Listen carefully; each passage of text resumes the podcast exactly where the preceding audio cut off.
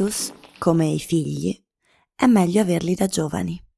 Non sono io a dirlo, non mi permetterei mai di sindacare su cosa fa la gente coi propri organi, tutti quanti, in qualsiasi momento della vita. Sono entrambi frasi che ho sentito dire. Quella sui figli me la disse un collega, e per essere precisi, concluse la frase dicendo che una donna a 30 anni era troppo vecchia per avere figli. Me lo disse quando di anni ne avevo 29, lasciandomi così una manciata di mesi per creare le condizioni ideali per mettere al mondo un pargolo, condizioni che prevedevano innanzitutto la voglia di averlo. A 34 anni la voglia era ancora assente, ma tanto ormai per quel mio collega potevo anche smettere di sperarci. Ero vecchia e i figli è meglio averli da giovani. Per un ictus, invece, a 34 anni sei giovanissima. Me lo dicevano di continuo neurologi, fisiatri, infermieri, OS. Sei giovane. Il tuo cervello è giovane. I tuoi neuroni sono giovani.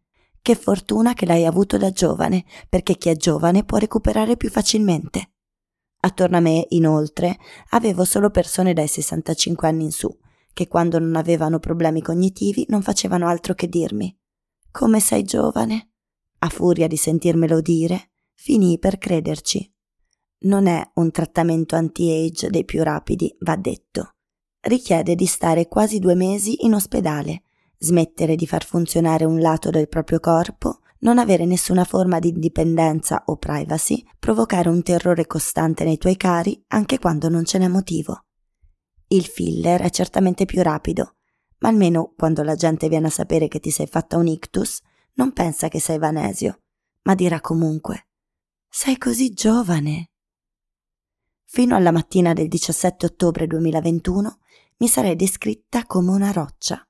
Nessuna frattura, nessuna operazione, nessuna allergia, nessuna malattia congenita, no protesi, no valvole, no farmaci presi quotidianamente. A 18 anni avevo il fisico da modella per i manifesti propagandistici di un regime degli anni 30, merito di una corporatura sana, robusta e presumibilmente feconda, anche se per gli standard degli anni 2000 era una tizia che sarebbe stata più carina con qualche chilo in meno. Quando a 23 iniziai a lavorare la situazione cambiò. Non in maniera drammatica, ma tutti i pochi fastidi che avevo esplosero senza controllo. Avevo herpes labiale una volta al mese, il dolore alla cervicale era costante, la miopia aumentò insieme al consumo di antiacido e carbone attivo per i gonfiori. A un certo punto mi venne pure l'acne. Quando a 29 anni, invece di fare un figlio come consigliava il collega, decisi di aprire la partita IVA, avrei potuto posare per un manifesto propagandistico sugli effetti deleteri del lavoro sulle donne. I disturbi erano in ogni caso sciocchezze. Potevo tenerli a bada con una scorta di aciclovir e il numero di un buon fisioterapista e continuare così a compilare le schede che ti consegnano all'ingresso degli studi medici, segnando no su tutto, con la stessa soddisfazione con cui si schiacciano le bolle del pluriball. Solo una volta avevo avuto a che fare con un pronto soccorso, dove finì a smaltire il mio primo attacco di panico. Non ricordo l'anno preciso, ma ricordo benissimo che era l'1 novembre. Con un leggero hangover causato da una festa di Halloween, andai con il fidanzato che avevo al tempo a cercare qualcosa da mangiare e l'unico posto aperto vicino a casa era un kebabaro. Mentre pranzavamo con delle crocchette di patate, iniziai a sentire un formicolio al braccio sinistro, poi il cuore cercò di sfondare la cassa toracica finché non cominciai a sentire l'incombente arrivo della morte. Arrivati al pronto soccorso dell'ospedale Fatti Bene Fratelli di Milano, dissi all'infermiera: Mi sembra che muoio. E scoppiai a piangere, terrorizzata dalla mia grammatica.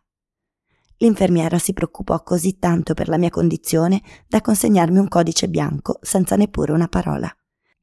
Restai lì due ore a piangere, finché sempre piangendo capii che non ero morta, che il braccio stava al suo posto e il cuore pure. Quando un anno dopo iniziai psicoterapia, mi dissero che avevo un disturbo ansioso. Scoprii che potevo praticamente giustificare la maggior parte dei miei malesseri con l'ansia, l'herpes, i gonfiori addominali, le posture sbagliate. Con qualche passaggio in più potevo collegare l'ansia anche a problemi laterali come congiuntiviti, carie, unghie incarnite. Oltretutto questa nuova diagnosi spiegava quel vezzo che avevo di piangere mentre andavo al lavoro, di piangere ogni volta che qualcuno alzava la voce di qualche decibel, di voler piangere tutte le volte che qualcuno voleva rivolgermi la parola, ipotizzando che sarebbe venuto a dirmi che ero una merda. Forse il primo pianto che fece appena uscita dall'utero era perché non mi sentivo all'altezza di essere nata. Una volta stabilito che la causa dei miei mali era il mio modo pesantissimo di prendere la vita, potevo continuare a contare su una forte genetica e su una scarsa attrazione per i vizi, a parte un po' di alcol e qualche sigaretta. Il mio unico vero vizio erano i lavori di merda. Quelli che pagano cifre ridicole, richiedono molto più tempo di quello concordato, ma possono contare su superiori estremamente manipolatori che un giorno ti mandano un meme e l'altro si lamentano che non sei abbastanza presente nell'ufficio dove legalmente tu manco dovresti stare. Una volta mi venne una pitiriasi rosea di Gibert, ovvero un prurito con chiazze, che una dermatologa disse sarebbe durata qualche mese, che avrei dovuto passare vestita di cotone bianco. Io, che preferisco diventare nulla tenente piuttosto che vestirmi di bianco, curai la dermatite dando le dimissioni. In una settimana smisi di grattarmi. Ovviamente anche in questi casi era tutto riconducibile all'ansia, una diagnosi che spalmavo su tutto e che mi permetteva di evitare i medici.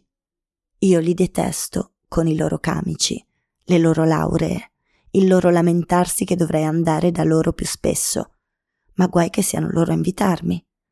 Non c'è relazione più tossica di quella coi medici.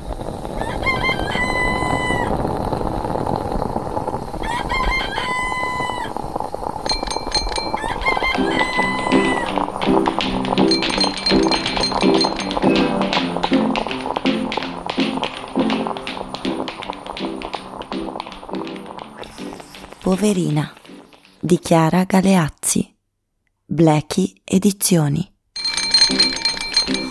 Lunedì intro. Entrare nella settimana con le prime pagine di un romanzo. Legge Marta Marchi, Samba Radio. Sceglie il romanzo. Elisa Vettori, due punti, libreria.